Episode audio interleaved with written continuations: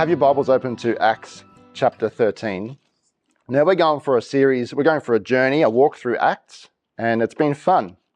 And we've noticed, I guess, a theme over the over the last 13 chapters of doing and saying, and saying and doing, and saying and doing and doing and saying. Being a disciple of Jesus is not just a matter of believing something in your head and not living it out in your life, right? It's not just coming to church for one hour a week and believing something and saying amen and then living a totally different way. It's, it's about saying what we declare about Him, but it's also about doing as well. And so we'll see lots of things, lots of examples of people in Acts doing amazing things like healing somebody. But then straight away they'll start saying something like the gospel and inviting people to follow Jesus. And so here we come to Acts chapter 13 and we see the Holy Spirit getting to say something and do something. And I love that. Now, it's common in our day and age to go to a church and everything revolves around the sermon. Mm-hmm. You notice this. I do anyway. If, if ever I'm invited to speak at another church, um, we, we, we, we sing songs, we have a prayer, we sing some more songs maybe, and then it's the sermon. Um, that's what we're doing tonight, pretty much. Have you ever been to a church where the sermon's first? And then there's praying and maybe some singing afterwards. It's, it's just a little bit weird for us, isn't it?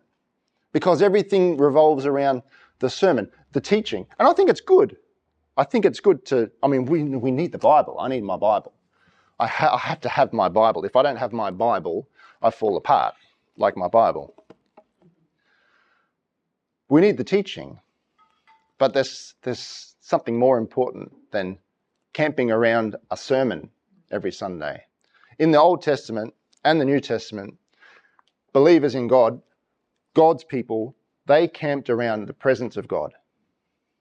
Everything was centered on the presence of God.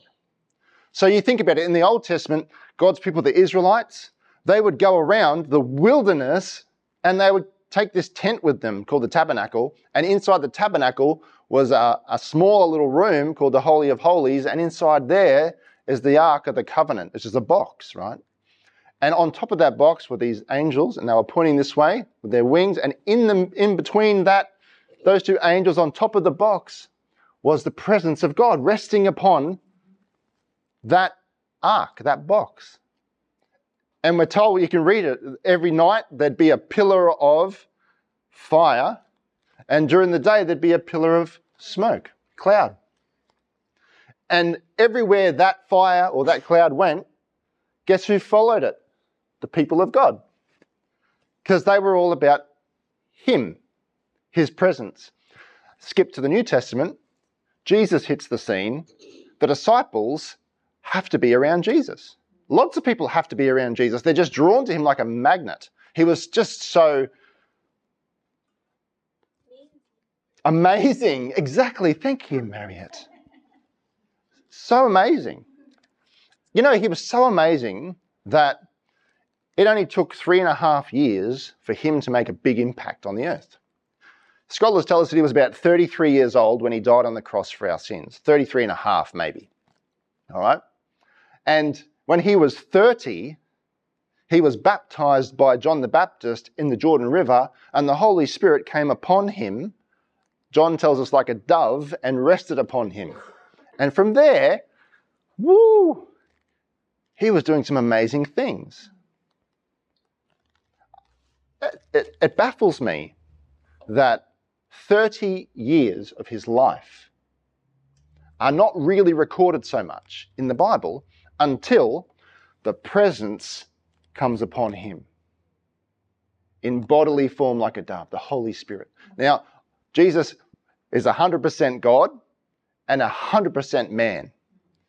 When he was conceived in Mary, he was 100% God and 100% man. Right? All right? I'm not one of those people that don't believe that Jesus was God until he was baptized. But what I do believe is that the presence of God in, in a powerful way came upon him through the Holy Spirit, upon him as a human being. And from that moment, he was commissioned, he was sent and everything that he said and everything that he did was God in the flesh, right? He was, he was presence of God in person. You want to know anything about God, you just read about Jesus, right? And he would go about. And in fact, he was so influential and so amazing that he could just walk somewhere and someone that didn't even get his attention could reach out and grab his hem of his coat and be healed of what they were what their problem was. That's amazing. That's the presence of God. And here we see a church in Acts chapter 13, and they're in a place called Antioch. And Antioch, we, look, we learned about that a few weeks ago. Antioch is the place, is, is that place. Those people from that place. If you know what I mean. Like, you know, like if you ever been to Sydney, go to King's Cross, mm, or Brisbane, the Valley, back in the 80s, it was a bit, mm. Or if you come to Victoria and you go to Dandenong and, mm. oh, sorry. No, no, no, no. No, no, no, no, no, no. I don't know. What's that place in Victoria? Is there a place? Probably, probably Pakenham. Probably them. You just wouldn't, ex- you just, that place, you wouldn't expect God to be moving powerfully. And these people, they give their heart to Jesus and he does an inside job. And so they end up becoming influencers in their town called Antioch. And Antioch is actually the first place where people were called Christians, all right, in Antioch. Um, you might have noticed up here on the screen, I've titled the sermon today DUI. All right. Now, I used to be a non Christian. Now, I understand what that acronym means. Does anyone here know what that, that ac- acronym stands for? What does it stand for? Rose Richardson. Driving under the influence. Driving under the influence. All right. DUI. So I got busted for DUI a couple of times when I was a young fellow because I was silly. That was before Jesus, so it doesn't matter, all right? But whenever you are under the influence of something like alcohol or drugs or something, what does it do? It affects the way you speak, the way you think, the way you react in situations, the way you walk, the way you drive. It affects the way that you behave, right? it has a real effect. And you can almost tell when you see someone down the street that they're under the influence of something. All right? I'm understanding there's kids in the room. But you, you can tell because it's an outward, outward manifestation of something that's inward already.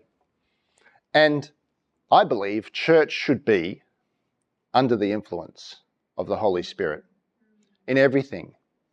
You can come up with you can come up with fantastic plans. You can come up with fantastic programs and ideas that might have worked here or there and think, well, that's going to work here. But if, if the Holy Spirit is not central, if he's not the governing influence, influencing factor in that church, then it's just laboring in vain. You know, like if the Lord has to build the house, if the Lord doesn't build the house, the laborers labor in vain. And here we see this church in Antioch. Have a look, verse 1 of Acts chapter 13. It says, In the church at Antioch, there were prophets and teachers, right? First off, there's a church and there's prophets and teachers. This is great. Prophets and teachers. Differences of gifts there. All right. And they're named. These people are named. We've got Barnabas and we've got Simeon. Now, Simeon's called what? Yeah, we like to say Niger, don't we? Because us Palangis, we don't want to offend anybody. This is Greek. This is Greek. This is Latin word, niger. All right, it means he's from, he's, he's a black man. This is a black man in a church with a white man, with a prophet, with a teacher. Anyone ever, ever been part of a choir? Oh, no, some of you guys probably have been. There's four parts to a choir, generally. I'm not sure. There's probably, maybe there's five. But the ones I've been in, there's four. There's alto, there's soprano, there's tenor, and there's bass. There might be like a baritone or something like that, mezzo soprano or something like that. But generally, there's four parts. Have you ever heard a whole choir of one part? Nah, me neither. Because it sounds way better when all the differences are working together in harmony. And here is a church. What's the, what's the similarity? So the Holy Spirit gets to say something and the Holy Spirit gets to do something, and everyone is focused on giving him a say and giving him a vote on what happens. So have a look. These people are named. We've got Barnabas, we've got Simeon, we've got Lucius, he's from Cyrene, we've got Manaen. This guy grew up with Herod the Tetrarch. Like he's he's influential, he's up there. He's like aristocratical, I don't even know, is that the right word? He'd, he'd wear a business suit, you know, he'd, have, he'd, he'd be, you know, have, have his life all together. And here he is in the church too. So we've got different colors, different socio-ethnic backgrounds, we've got different gifts, and they're all together in this one room, right? And it says, uh, and also Saul was there as well. Saul, the apostle Saul. Now you might think we could read over that and go, oh yeah, we know Saul, leave it at that. But did you know that this Saul, he was, he was um, converted on the road to Damascus probably about 10 or 12 years before this event. And he was at home in Tarsus, just spending time in private for 10 to 12 years because the church leaders were afraid of him. God had called him to a job. God had called him and said, You're going to be my prophet, you're going to be my apostle to the Gentiles. And then 10 or 12 years happen, and he's not the apostle to the Gentiles. What's going on, Lord? You know? So if I was Paul, if I was Saul, I'd be, I'd be thinking, wow, Lord, you said this and it's not happening. Okay, I'll wait. Have you guys ever been in that situation where God has said something or promised something and it's like he's just not coming through with it? Like, you ever heard of David, King David? Have you guys heard of King David? Yes. He is a giant slayer, right? He, before he was King David, he was Shepherd David. Before he was a giant slayer, he was a bear slayer. He was a lion slayer. He was he got his victories in private before God gave him a platform in the public sector to bring victory for the nation of Israel. And here is Saul. He's been in seclusion. He's been in, out, out of the public eye, and now he's included in this church. He's using his gifts. He's trusting the Lord and they work there together. Have a look at verse 2. While they were worshipping the Lord and fasting, the Holy Spirit said, I just want to stop there. The Holy Spirit said, the Holy Spirit said. When were you at a church last and the Holy Spirit said? And how does the Holy Spirit say? What does he sound like? How does he talk? What, what happened here for the Holy Spirit to say something? They were fasting and they were praying. They were worshipping and they were fasting. Um, God actually wants to talk to us. And He talks to us all differently in different ways. Some people are more in tune to what He's saying to them than others. And often our heads get in the way of him talking to us the most. In, in 1 Samuel, if you have a Bible, feel free to turn there, but I'm just going to turn there myself. In 1 Samuel, we read about a story of a lady called Hannah. And she's childless. She doesn't have a child, and she desperately needs a child. She wants a, she wants a child, so she calls out to God, God, give me a child, please. I need a, I need a child. If you give me a child, I'll give him to you. And you know what God wanted? He didn't want a child. God wanted a prophet. God wanted someone who could, who could listen to him and speak to his nation because his nation, Israel, were not following him the way that he wanted them to. And so Hannah was calling out to God for, for answered prayer this way, and God was answering prayer, but he was also answering his own prayer in a sense. And so Hannah conceived, gave birth to a son. She named him Samuel. And then after she'd looked after him for some time, maybe he was about a teenager, she gave him to the Lord to work in the temple. Now, in 1 Samuel chapter 3, I'll just read it. The boy Samuel ministered before the Lord under Eli. Eli's the, the, high, uh, the high priest. Not a good example. In those days, the word of the Lord was rare. There were not many visions. In those days, the word of the Lord was rare. God couldn't speak. Why? Because no one, no one was honoring him. No one was recognizing his presence. No one was hungry for him. One night, it says, Eli, whose eyes were becoming so weak that he could hardly see, he was lying down in his usual place, and the lamp of God had not yet gone out.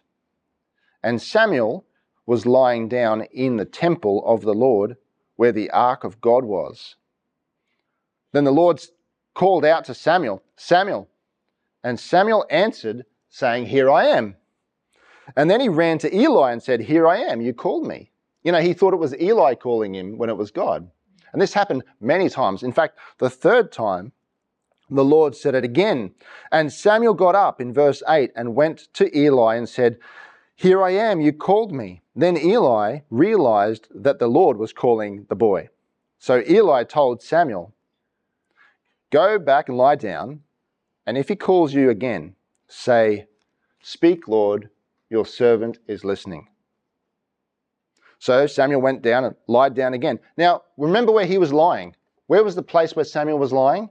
He was lying near the Ark of the Covenant, near the box where the presence of God was in the temple. He'd positioned himself in that place. So he went down to, to lie in his place. Then the Lord came and stood there, calling as the other times, Samuel, Samuel.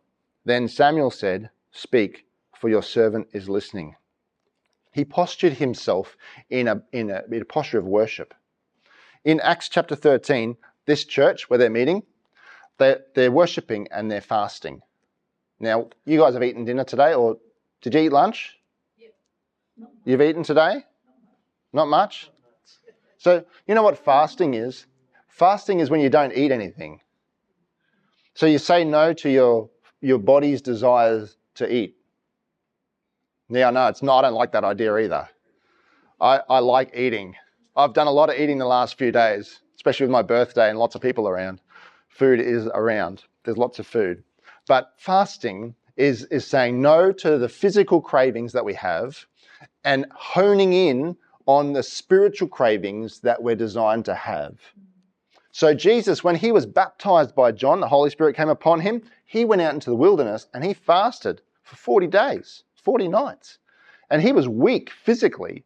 And the devil himself came and tempted him. That's some tough spiritual warfare.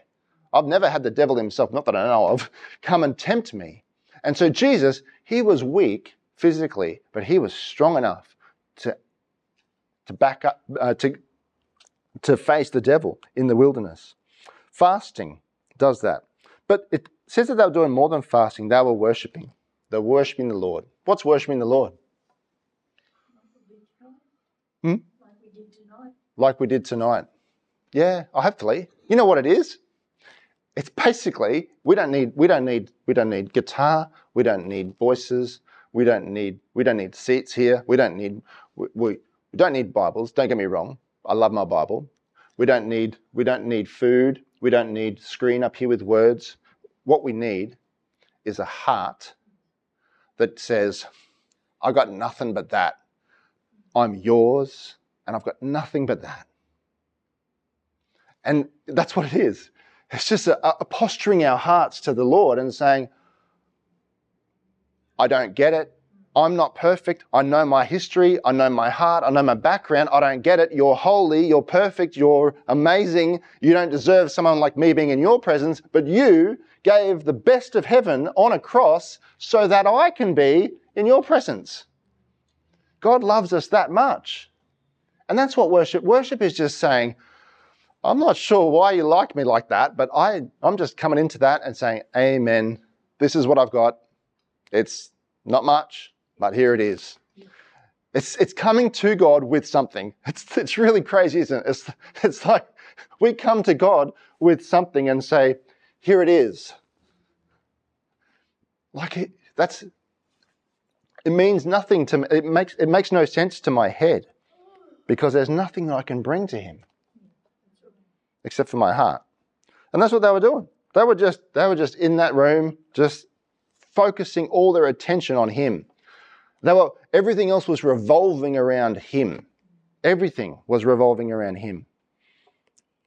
We, we have a program. We plan things and we say, this is when the person's going to come up and speak. They were just like, God, it's all about you. And then he was able to speak. And what did he say? Verse 2 While they were worshipping the Lord and fasting, the Holy Spirit said, Set apart for me Barnabas and Saul for the work to which I have called them. 10 years, 12 years. It's right, it's, it's just the right time now, says God. it's like, what? I want it like this. God, if you promise it, I want it now. I'm naming it and claiming it. But He has His timing, and it's perfect timing. And they were just ready. It's like the Holy Spirit said, you know what? I think Saul is now humble enough and he's desperate enough for me to be at the center of everything. I can use that man all around this Roman Empire. And so he does. So he says, they, he says, set apart for me Paul and Saul, Saul and Barnabas for the work to which I've called them.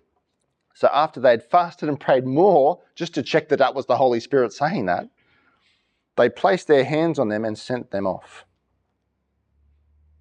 But it doesn't leave it there. I don't want to leave it there tonight. Because when you leave something like that there, it's like we get the credit for laying our hands on somebody and sending them off. Because the next verse, in verse 4, it says, The two of them sent on their way by the Holy Spirit. So the Holy Spirit says, and the Holy Spirit sends. The Holy Spirit says, and the Holy Spirit sends. A church, any church, should be a church, Pastor, where the Holy Spirit is able to speak and the Holy Spirit is able to empower people to minister. You know, we can have all the programs in the world, like I said before, I could preach a message like, you know, all the dot points and everything lines up and it's amazing. It just sounds great. Illustrations, everyone laughs, and the jokes are funny. But if the Holy Spirit isn't in the middle of it, it's just going to fall down dead and it's not going to bear fruit for the kingdom of God. It's like Jesus. I'll finish on this note. Jesus, when he called his disciples, after he rose again, right? He called his disciples together and he gave him the Great Commission. Does anyone know what the Great Commission is? Yeah, he said, All authority in heaven and on earth has been given to me. That's like that's all authority. Therefore, go and make disciples of all people.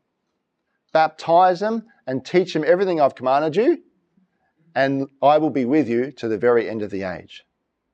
Each and every one of the Gospels, Matthew, Mark, Luke, and John, have some kind of great commission, right? The end of Luke's Gospel, Jesus sends them out but he doesn't send them out. He says, before you do this, like this is the mission, this is the plan, we're going to make disciples, but before you do this, wait. Why? For the Holy Spirit. Wait.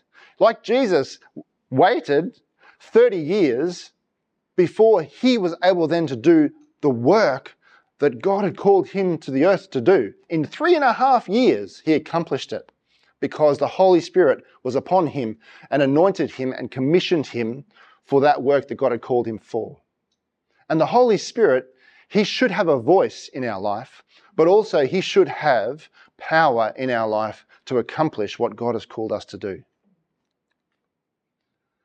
The, the, the disciples had to wait for the Holy Spirit to fill them before they could be used. Now, I think that's, that's true for you and I. That's true for you and I.